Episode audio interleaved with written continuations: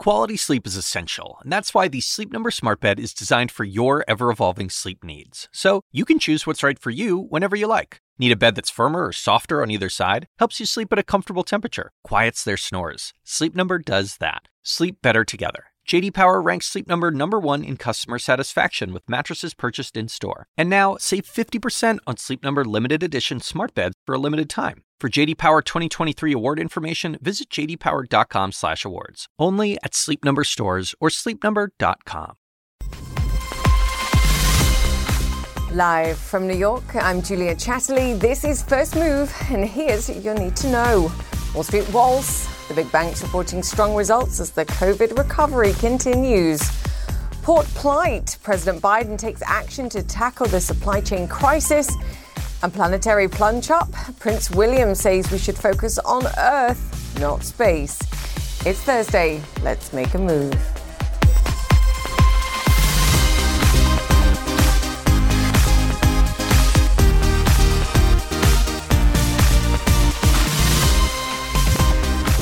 A warm welcome once again to First Move this Thursday and a busy week so far. William Shatner's trip to the spheres brings him to the point of tears as US, US ports running all hours as the supply chain drama further sours.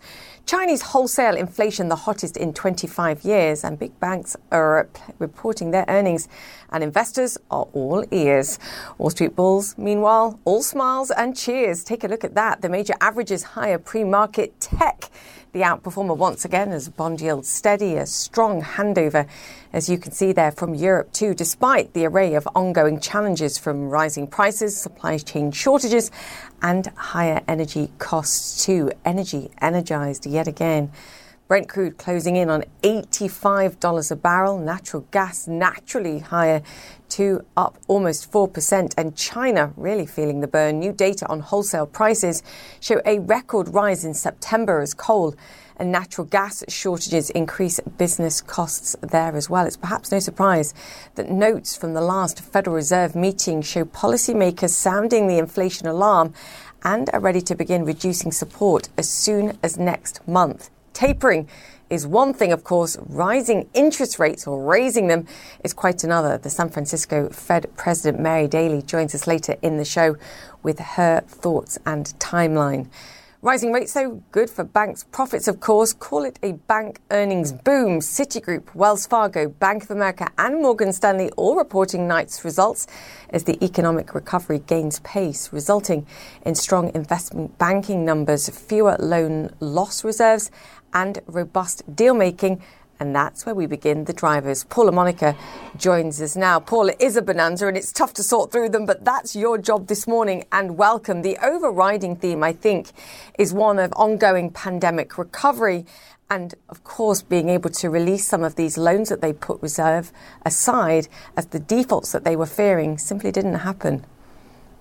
Exactly, Julia. I think that really what you're seeing from all of these major banks, and we got it from JP Morgan Chase, Jamie Dimon was very upbeat yesterday about their results and the uh, expectations going forward. Consumers and businesses did not wind up having the problems paying back loans that many had feared would happen in the midst of the very sharp economic downturn that we had last year when uh, COVID 19 really became uh, both a health and economic crisis in the United States and, of course, the rest of the world. So, all of these banks, you have JP Morgan Chase saying it yesterday, but Citigroup, Bank of America, even troubled Wells Fargo today, they're able to release some of these loan reserves because they don't wind up having, they haven't wound up having as much of a problem with bad loans as they thought. Credit quality remains strong, and consumers and businesses are starting to look to expand again and borrow even more money at rates that are still pretty low, even though bond yields have gone up and the Fed has hinted that rate hikes might be coming late next year. Yeah, and as we've watched the uh, challenges and we talk about them. We have watched stock markets in particular march higher. The asset management businesses, whether we're talking about Citigroup, uh, Bank of America, as I look at them here, and Morgan Stanley as well, all outperforming. The trading business as well at Citigroup, helping them see some incredibly strong results this quarter. Yeah, trading has been an extremely lucrative business for all of these mm. banks, obviously on the equity side, but also bond trading as well. And, you know, in addition to asset management, all of these companies that have big investment banking businesses, they're benefiting as well from a boom in merger activity. We've had a lot of initial public offerings, even all these SPACs that have been taking place. A lot of the big banks have to be advising companies on some of those transactions as well. So, investment banking activity and revenue has been surging in this quarter. And that, of course, is great news. We're probably going to hear more from Goldman Sachs tomorrow when they report a continuation of this trend. Yeah, I guess the critical thing, and it comes down to what we hear from some of the CEOs on the uh, on the earnings calls as well. And I know we were pouring over it with J.P. Morgan and Jamie Dimon yesterday. Is any concerns about the pricing pressures? Any concerns about the rising energy costs? Because that is going to have an impact on consumer behaviour, whether it's on borrowing behaviour, on lending behaviour, credit card behaviour. And that comes down, I guess, to how concerned some of these CEOs are when we when we get the earnings calls. Yeah, most of the uh, big banks that have reported today, they're either in the midst of those earnings calls right now as we speak, or a little bit later today. So we're going to have to dive in to those conference call transcripts to see what you know people like Brian Moynihan, Jane Fraser, uh, you know James Gorman, et cetera, have to say. But Jamie Dimon raised a very good point yesterday, repeatedly on both the media call that the bank had with reporters as well as the analyst call. He's not particularly worried about rising inflation especially the fact that wage pressures are one of the main reasons why we're seeing inflation go up. He pointed out that after the pandemic, when we had so many bad, gloomy economic news, people getting more money in their paychecks, that's not the worst thing in the world. So let's not get too caught up in this fear of inflation when the reason that we might be getting it is that people are bringing home more money that they have to spend. Yes. And in some cases, pay too. Yeah, pay rises are good inflation as long as they don't have longer term impact on small businesses. It's always a balance here, isn't it? But yeah, um, without Congress being able to uh, raise the minimum wage, pay rises are good rises in our view. Thank you very much there, Paul La Monica. All right. Let's move on. Speaking of reopening, starting today, tourists from 19 countries can now head to Indonesia's top holiday destination. The international airport in Bali was empty this morning, but that is likely to change as Manisha Tank reports from Singapore. Like many beautiful resort islands across Southeast Asia, Bali has been hit hard by restrictions to curb the spread of COVID 19. But now, some really welcome news. It's been announced that Bali can receive international visitors from a list of 19 countries. And on that list, some big hitters China, India, Japan, New Zealand, France very valuable sources of tourism dollars. Indeed, Bali's economy derives 54% of its income from these international tourists. So this is news that's worthy of celebration. So, why is it happening now? Partly because the situation around COVID 19 has improved drastically across Indonesia, but in particular in Bali the vaccination rate is running very high, with double doses of vaccinations running at more than 83%, and those who've had a single dose at some 99% or so. So it's a very, very high number. However, if you were expecting for tourists to have been lining up for this reopening, that was bizarrely not the case. Until today, Bali International Airport still hasn't received any international flight slot request whether a flight to or from Bali. But instructions from the National COVID 19 Task Force said that Bali is now an entry point for international flights to Indonesia. That was Taufan Yudhishthira from Ngurah International Airport outlining some of the issues around bringing tourists back in, notably the fact that no flights have been scheduled to land just yet. So it's a softly, softly approach that the government says it will continue to review. What do you need to do then if you are an international tourist and you want to go to Bali? Well, you'll need to pay for a five day quarantine at a Balinese hotel and you'll have to stay in your room. On top of that, you'll need $100,000 worth of COVID 19 insurance and you'll have to be double vaccinated within a particular time frame before your arrival in Bali. For now, though, it is reason for the Balinese to be upbeat after what's been a really difficult one and a half years. For CNN, I'm Manisha Tank in Singapore. One of my favourite holidays in Bali, though, so recovery there is good sign, even if it takes a bit of time. Okay, onwards. Port problems. President Biden announcing the port of LA will now operate 24 7 to help clear the backlog at one of the world's busiest. This, is another major port in Savannah, Georgia, is also approaching crisis point with around 80,000 shipping containers stacked up and waiting. Amara Walker is live for us and there. Amara, great to have you with us. Just talk us through some of the challenges that this port's seeing and whether or not they believe actually the moves announced by President Biden will help.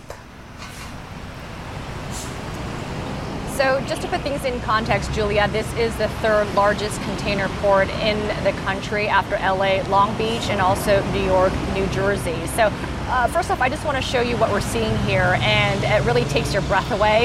If you look behind me, you'll see a wall, a huge wall of just shipping containers piled as high as you can see here at the terminal at the port of Savannah. And as you said, 70 to 80,000 of these steel boxes just waiting uh, to be picked up uh, by retailers or logistics companies. They've been sitting here for days, and we're talking about a 50% increase in the number of shipping containers that the Port of Savannah now is dealing with. Uh, this backlog that we're seeing has a lot to do with the retailers just not picking up their goods. And as you know, this has a lot to do with the fact that there's a huge shortage of truck drivers in the country. So, yes, I'm sure the Georgia Ports Authority uh, would say President Biden's plan to get more commercial driver's license issued so that there could be more hirings of truck drivers uh, will definitely help.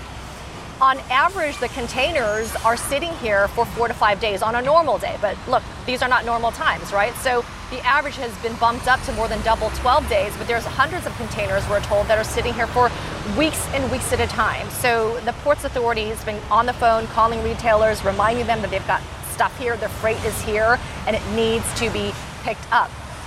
They are talking to the federal government right now and to the railways uh, to find more storage facilities. They've identified four pop up storage facilities inland, um, and they're hoping that they'll be able to move some of these shipping containers inland. But look, it, it looks overwhelming. It is overwhelming, but overall, we're told that operationally things are moving smoothly and throughout the morning we've seen uh, just dozens and dozens of trucks coming in and out about 14,000 uh, trucks uh, that are coming in to do um, transactions whether it's dropping off or picking up julia yeah, but you make a great point. Four days to several weeks, I think, is illustrative of the challenges here. And it's not just in the United States, it's going on elsewhere around the world too. Um, Amara Walker, great to have you on the show. Thank you for that. Okay, to Lebanon now, where the Lebanese Red Cross say at least five people have lost their lives and more than 30 others are hurt after heavy gunfire broke out in Beirut. Protesters have been calling for the removal of a judge leading the investigation into last year's port explosion. Ben has the latest, Ben, and uh, people there desperate, of course, for answers, but the challenges of investigating this very clear today. Yes, it's very clear, Julia, that there are forces within Lebanon who do not want to see this investigation uh, move forward. This uh, violence that uh, took place today in Beirut, the worst the Lebanese capital has seen in years, uh, was sparked when a protest organized by Hezbollah and Amal, two Shia parties which also have militias, uh, were protesting against Tariq Bitar, who is the judge who was appointed uh, to investigate the August 4th 2020 blast that left more than 2,200 people uh, dead. Now, he wanted to question Ali, Has- Ali Hassan Khalil, who's a former finance minister affiliated with the Amal movement. Uh, he had, Minister uh, Khalil, had Ali Hassan Khalil, had put forward a legal complaint against the judge. Uh, accusing him of bias on Thursday morning, a court denied that legal complaint. This protest went ahead and there was fire from surrounding buildings on the protesters. At this point, we understand from the Lebanese Red Cross that six people have been killed, more than 30 wounded. Uh, and uh, what we heard from uh, Hezbollah and Amal was they were accusing the Lebanese forces, a Christian party, which also has a militia, of have, placing snipers on those buildings and firing upon the protesters. Now, this happened in an area very close to where the opening rounds of the Lebanese civil war uh, began in April 1975, and many of the scenes we saw today were reminiscent of that. Children huddling under desks in schools, uh, people, civilians fleeing from the area. The Lebanese army has tried to restore control in the area, warning that it would open fire on anyone who was shooting in that area and telling civilians to leave as quickly as possible. Now, the new Lebanese Prime Minister Najib Mikati uh, has met with army officials and is monitoring the situation. Uh, he has called uh, for calm. But as I said, this is the worst violence Beirut has seen in many years, and this is causing extreme concern among residents of Beirut, uh, many fearing that this could be. Uh, the beginning of a round of violence, the likes of which Lebanon has not seen since the end of the 1975 1990 civil war there. Julia? Very worrying. Brent thank you so much for joining us on that. Okay, let me bring you up to speed now with some of the other stories making headlines around the world. Norwegian police say the bow and arrow attack yesterday appears to be an act of terrorism. It happened in the town of Kongsberg. Five people were killed in the attack. Police say the suspect was on their radar. It was previously stated that the perpetrator is a 37 year old Danish citizen living in Norway. The police have previously been in contact with the man, including as a result of previous concerns related to radicalization. A fire at a residential building in Taiwan has left at least 46 people dead and dozens injured. It happened in the middle of the night when residents were sleeping. The building was home to many elderly and disabled people. It's unknown what caused the blaze. Still to come on First Move, inflation fears at the Federal Reserve, the FOMC's Mary Daly on jobs, prices, and tapering. And one more reason to go green. The head of the IEA says we need to triple spending on renewables, not just to save the planet, but to meet energy demand. That's all coming up. Stay with us.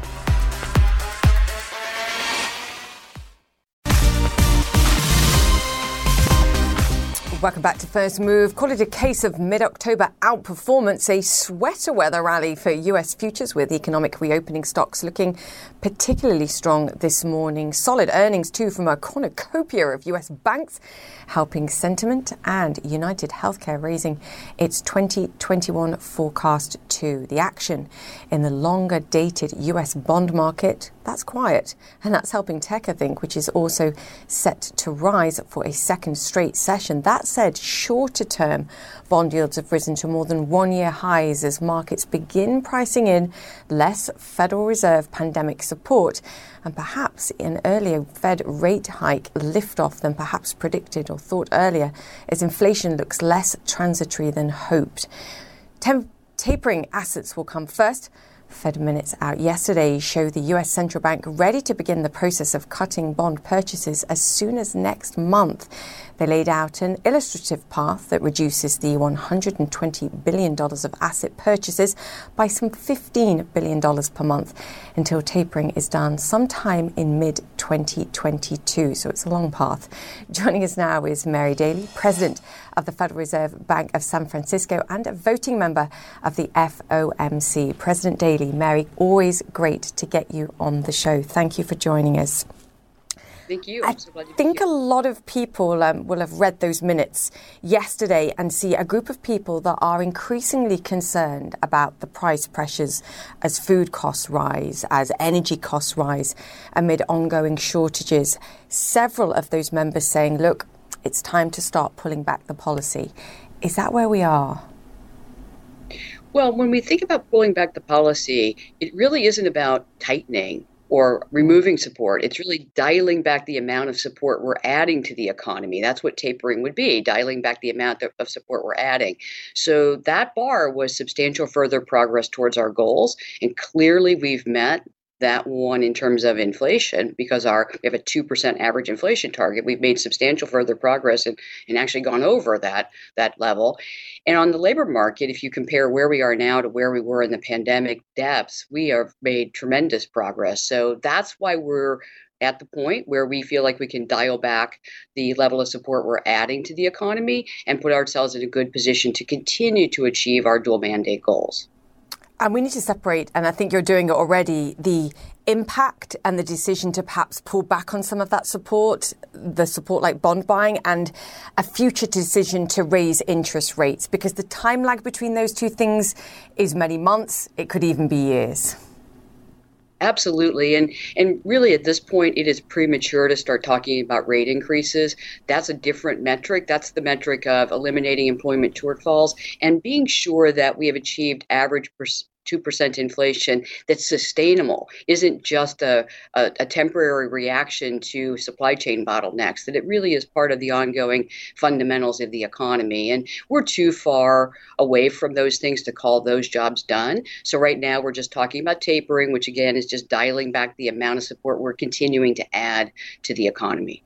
One of your uh, Federal Reserve colleagues, Raphael Bostic, the president of the Atlanta Fed, um, acknowledged in his view that price rises aren't simply so transitory. In fact, every time he mentions that word or anyone there mentions that word, they've got a, a cookie jar that they put dollars in, one dollar bills in to sort of punish themselves because he says it's a dirty word. Um, are you still confident that the price rises that we're seeing are going to dissipate relatively quickly? That that that transitory is still appropriate, or are we in for the long haul here? You know what I'd like to offer is that we can step back from what word we should use or whether it's a good mm. or bad word. What I really want us to focus on and what I think is material for policymaking is how long do we expect these to last and what are the driving forces of these price increases we've seen? Well, they're going to last as long as COVID's with us because COVID's causing the supply chain bottlenecks that we see across the globe. Those are translating into price increases that are eye popping in some categories that's what I mean by not expected to persist is they're COVID related and as COVID subsides, we would expect those pressures to ease. We'll be back to the fundamental dynamics of the economy where inflation is much more related to the strength of the labor market and the overall strength of the economy than it is being buoyed around or boosted by temporary price increases in used cars, which you couldn't expect to persist. The rate of inflation on used cars can't continue to go on like this forever because it will spur more used car, you know, spur more car creation. But right now we have bottlenecks in semiconductors. That is COVID related. Yeah, the brilliant thing about you is you always sort of make it human and the impact that we're seeing on individuals. And I think, as you say, the priority always for you is to look at how the individual is being impacted. And at the point I think where where price rises are impacting people's ability to feed their families, for example, or, or afford the basic things that they need to on a daily basis. And that's where the Federal Reserve has to say, okay, perhaps we're a little bit behind the curve here and we have to temper down on some of those price pressures uh, in order to make sure that, that people can get on with their daily lives and they aren't impacted. I guess that's the key here. Are we late? Is the Federal Reserve late in, in tackling prices for those reasons? So when we think of people, and I, I do think of people in everything we do, mm. when we think of people, we think of two things. The temporary increase in prices or the COVID related, let's get out of temporary, transitory, episodic. Let's put those words aside. Let's talk about COVID related price increases versus jobs. And I'm committed to doing both, right? Achieving price stability, which is people can count on prices not rising at these rapid rates we've been seeing down the road, and also making sure that they can come back to work when it's safe. They, they feel it's safe to do so when they're not dealing with childcare and other kinds of constraints that make it hard to come back to work. This is what we mean when we say achieving the dual mandate. And we, if we would pull back on accommodation for the economy, pull back our support, bridle the economy, it's probably not going to solve the supply chain bottlenecks. In fact, I would wager a bet that it won't solve the supply chain bottlenecks. Things like opening the ports 24 7, that's going to make much more of a material difference on getting these supply chains intact. So, one of the things I, I caution us all to do is not think the Fed can do everything or that we're behind because we see a rise in gas or food prices that isn't expected to persist beyond when COVID is on our shores. Yeah, there are far more targeted things that policymakers can do um, that the central bank can't. Uh, I think that was a point well made. Um, to your point on jobs, and I do want to talk about this because I know this is um, a focus of yours, and actually you've done some some brilliant work actually in terms of the impact of inequalities in the labour market. We still have six million people that are out of jobs compared to when we entered the pandemic, and you know I follow these numbers every month, and I see the unemployment rate for African Americans, for Hispanics it is tough to bring those rates down. Also, women primarily out of the labour market because of the uncertainty of schooling and being able to, to take those jobs even part time, never mind full time. Um, talk to me about the numbers here too, because this is important. The cost to the economy of not reducing some of these inequities that we see in the labour market.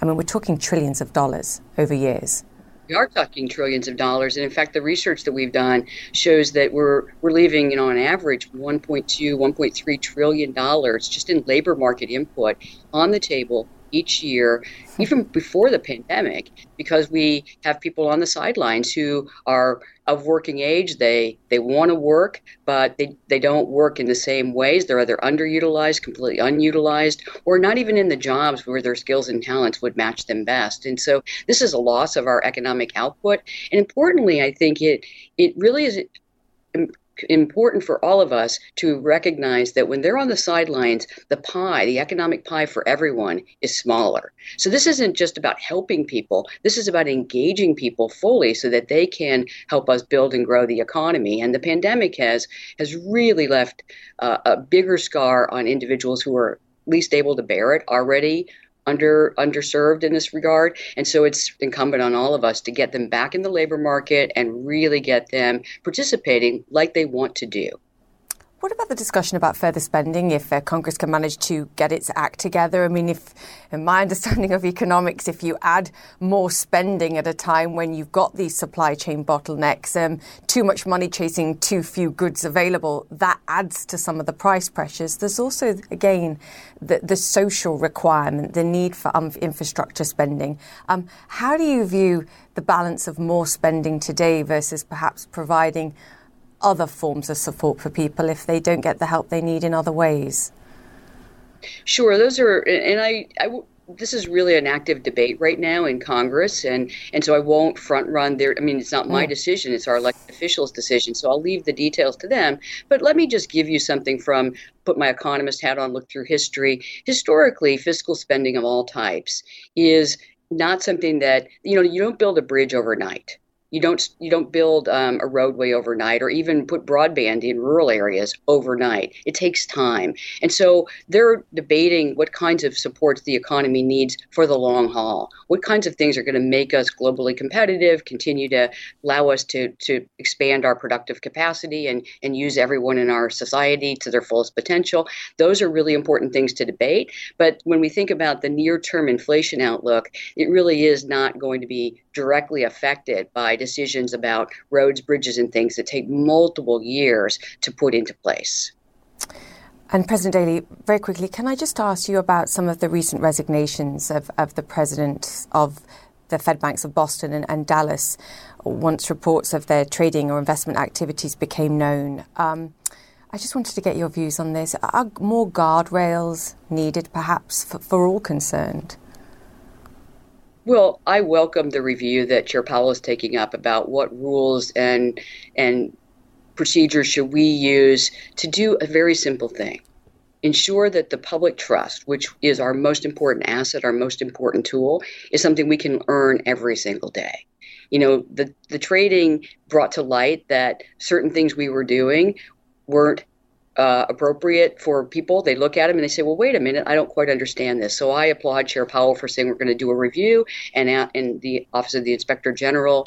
Um, reviewing the actual trades themselves these are all important things for us and i whatever we they decide and whatever the rules are, I am prepared as well as my senior team here to comply with them because ultimately, again, and let me underline this trust is our most important asset and we're committed to earning it every day. Yeah. Thank you for trusting us with your time this morning. As always, a great conversation. Thank you. Thank you. Mary Daly, the President of the Federal Reserve Bank of San Francisco. Thank you. We're back after this. Stay with us.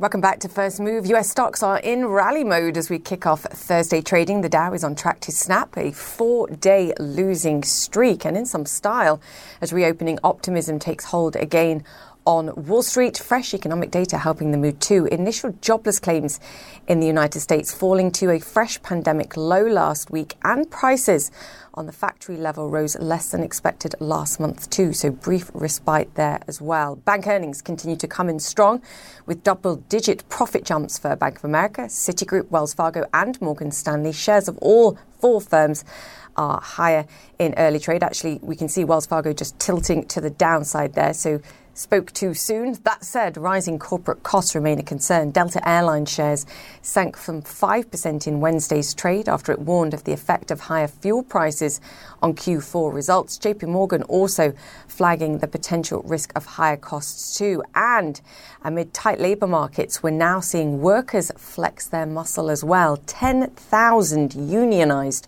John Deere workers are out on strike today. That's the largest private sector strike in the United States in two years. Hollywood film workers may soon be walking the picket lines as well. The US plans to aggressively expand wind energy capacity, the Biden administration announcing it could hold as many as seven new offshore lease sales by 2025. The United States has fallen well behind Europe as CNN chief climate correspondent Bill Weir tweets there are over 5,000 offshore wind turbines in Europe. The United States has seven. This coming as the International Energy Agency urges the world to triple clean energy investment by 2030 to tackle climate change in its annual Outlook report. Now, I spoke to the IEA Executive Director Fatih Birol as the world also struggles with soaring energy prices. Listen to what he had to say.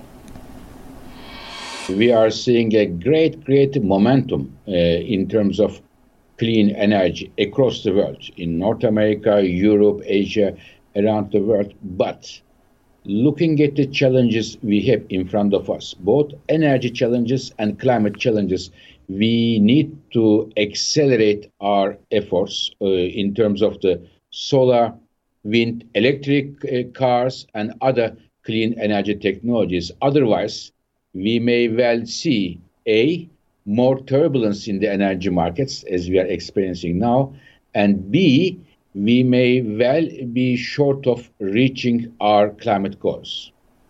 You're talking about a tripling of green energy investment by 2030. And the key statistic for me in this report is that 70% of that investment has to be done by emerging markets. And many of those countries have already faced huge challenges in COVID. There needs to be support from elsewhere in the world, surely, to allow them to ramp up investment. Uh, that's true. I mean, the First of all, when we look at the world, the, we don't have lack of capital. There is enough money.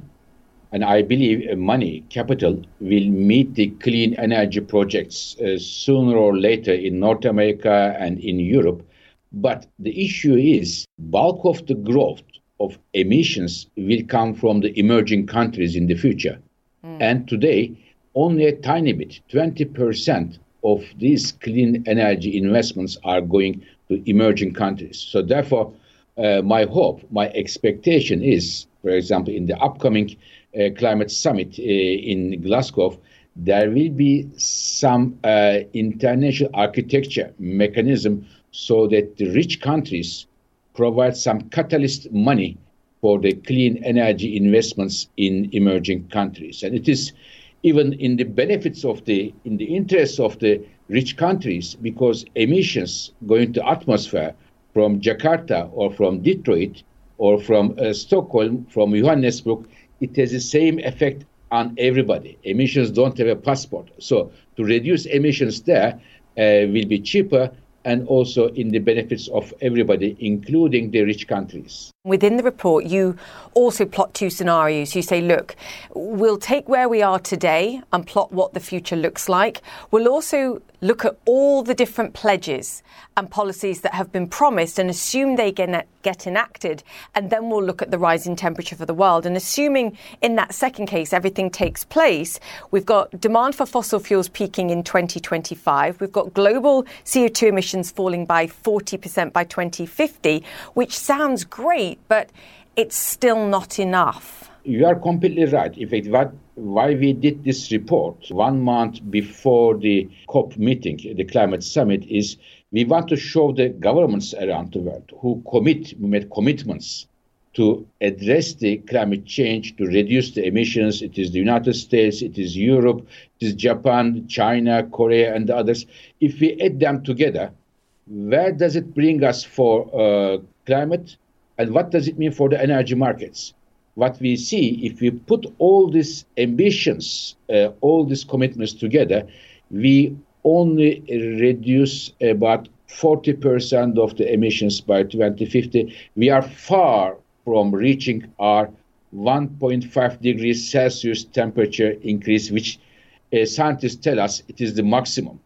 What do we come with these commitments? We come to 2.1 degrees temperature increase, which would have catastrophic implications for the uh, rather fragile equilibrium of our planet. We are going through a, a power an energy crisis at this moment, wherever you look in the world, and we can see prices accelerating. We're also going to see the largest rise in carbon emissions, the second largest rise that we've ever seen this year as we burn more coal.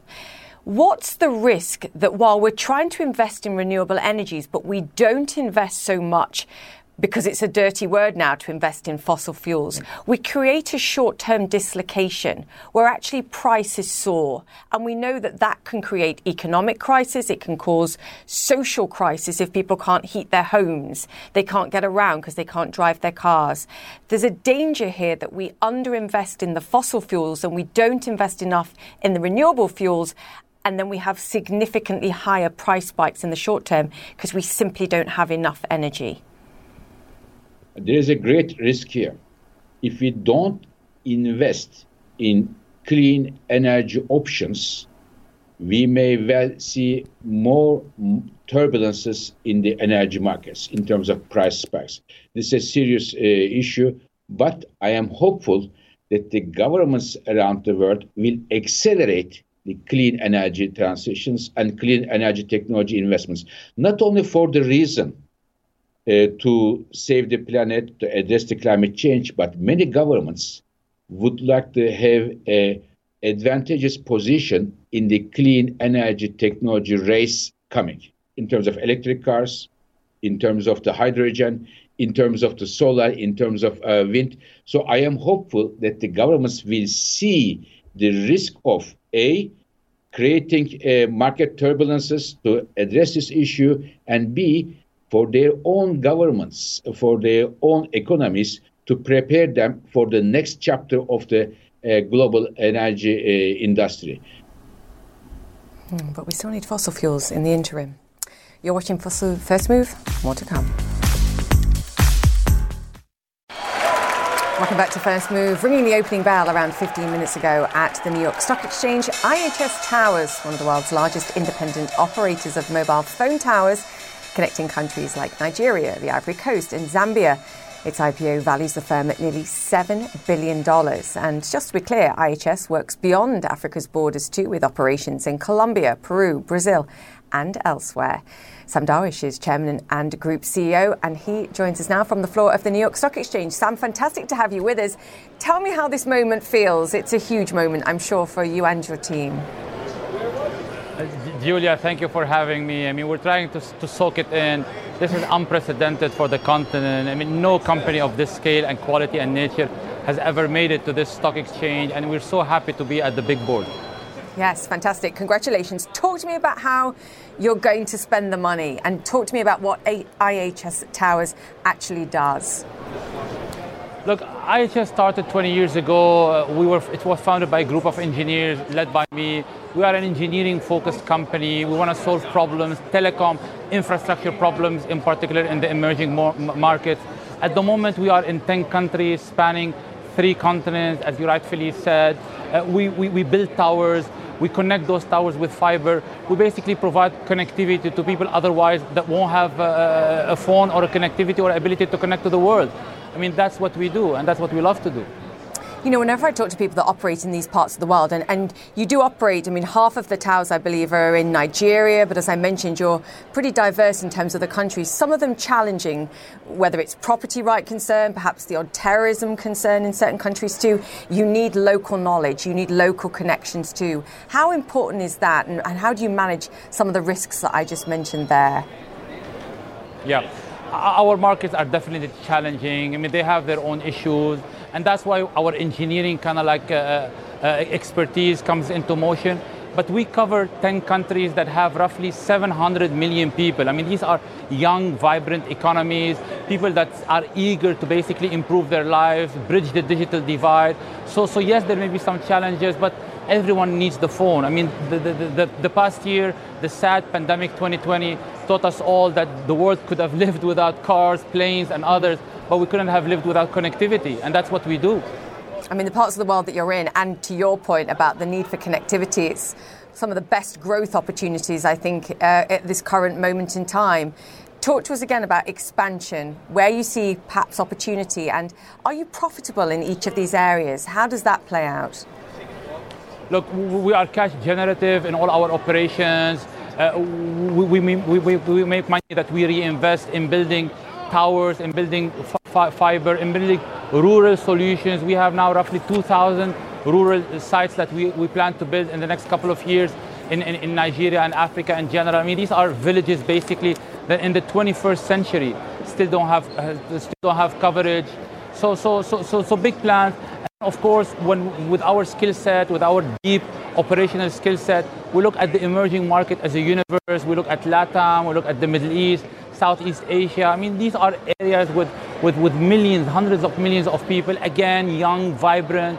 They still want connectivity. They want the broadband pipe to be wider. They want to be able to watch the Netflixes of the world, the Facebooks, and this and that and, and we have to provide it to them. I mean, that's, that's, that's, they need to do that to access better healthcare. They need to do that to access uh, financial inclusion.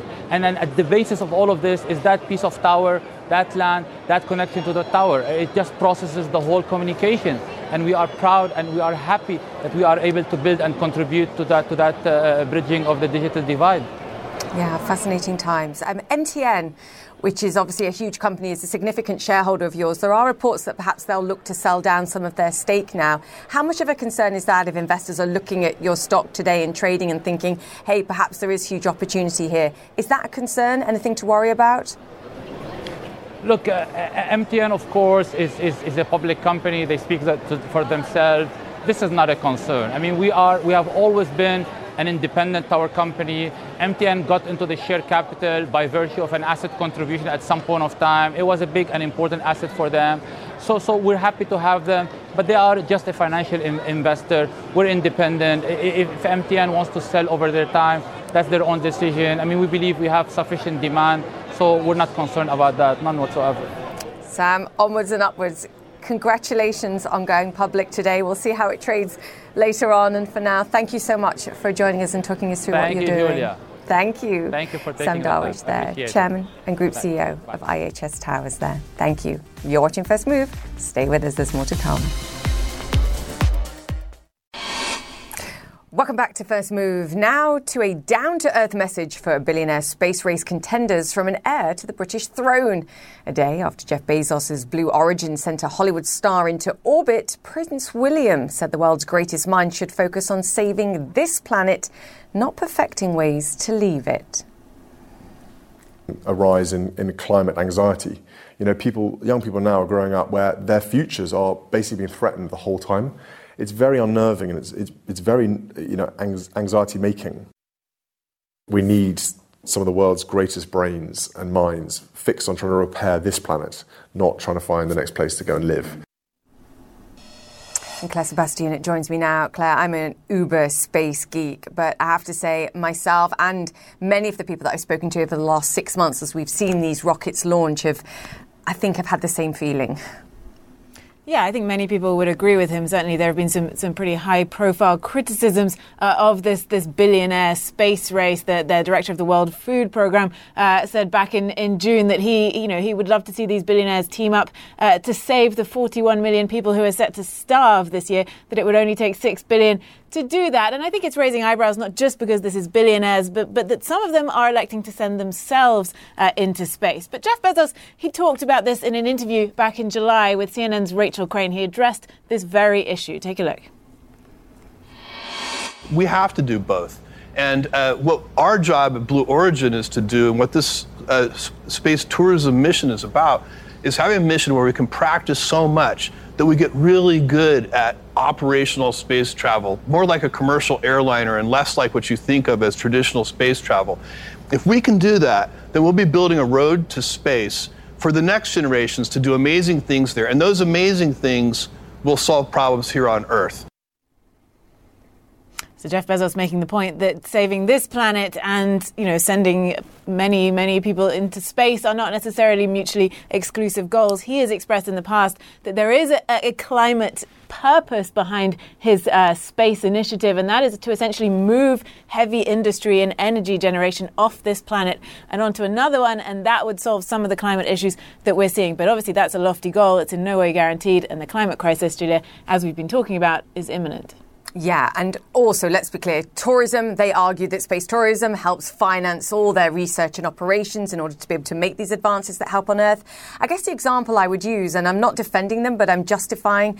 I mean, look at what SpaceX is doing, the, the satellite links that they're trying to put up, Starlink, that will allow telecommunications in some of the hardest to reach places in the world, we hope, and internet access. Telemedicine for those people in those places will be transformative and it will save lives. So as always with these things, it's not black and white.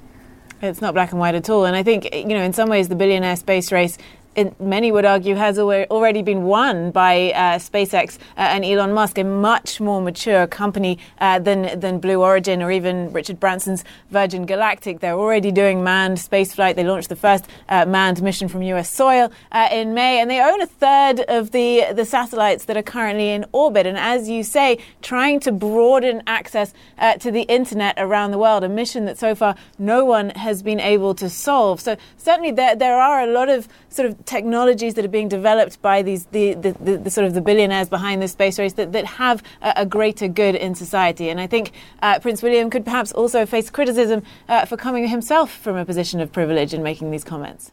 Yeah, and you know, I made the observation earlier this week that Bezos and Musk have a combined wealth, paper, of course, in, in large part, than the entire GDP of South Africa. Um, why not do both? Help this planet, advance in space. Claire Sebastian, thank you so much.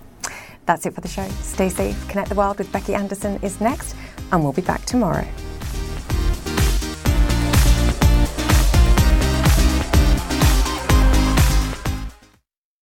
When you work, you work next level.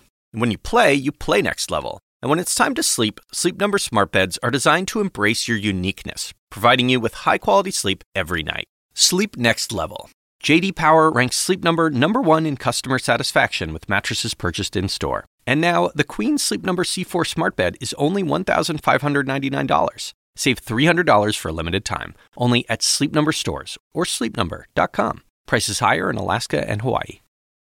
Quality sleep is essential, and that's why the Sleep Number smart bed is designed for your ever-evolving sleep needs. So, you can choose what's right for you whenever you like. Need a bed that's firmer or softer on either side? Helps you sleep at a comfortable temperature, quiets their snores. Sleep Number does that. Sleep better together. JD Power ranks Sleep Number number 1 in customer satisfaction with mattresses purchased in-store. And now, save 50% on Sleep Number limited edition smart beds for a limited time. For JD Power 2023 award information, visit jdpower.com/awards. Only at Sleep Number stores or sleepnumber.com.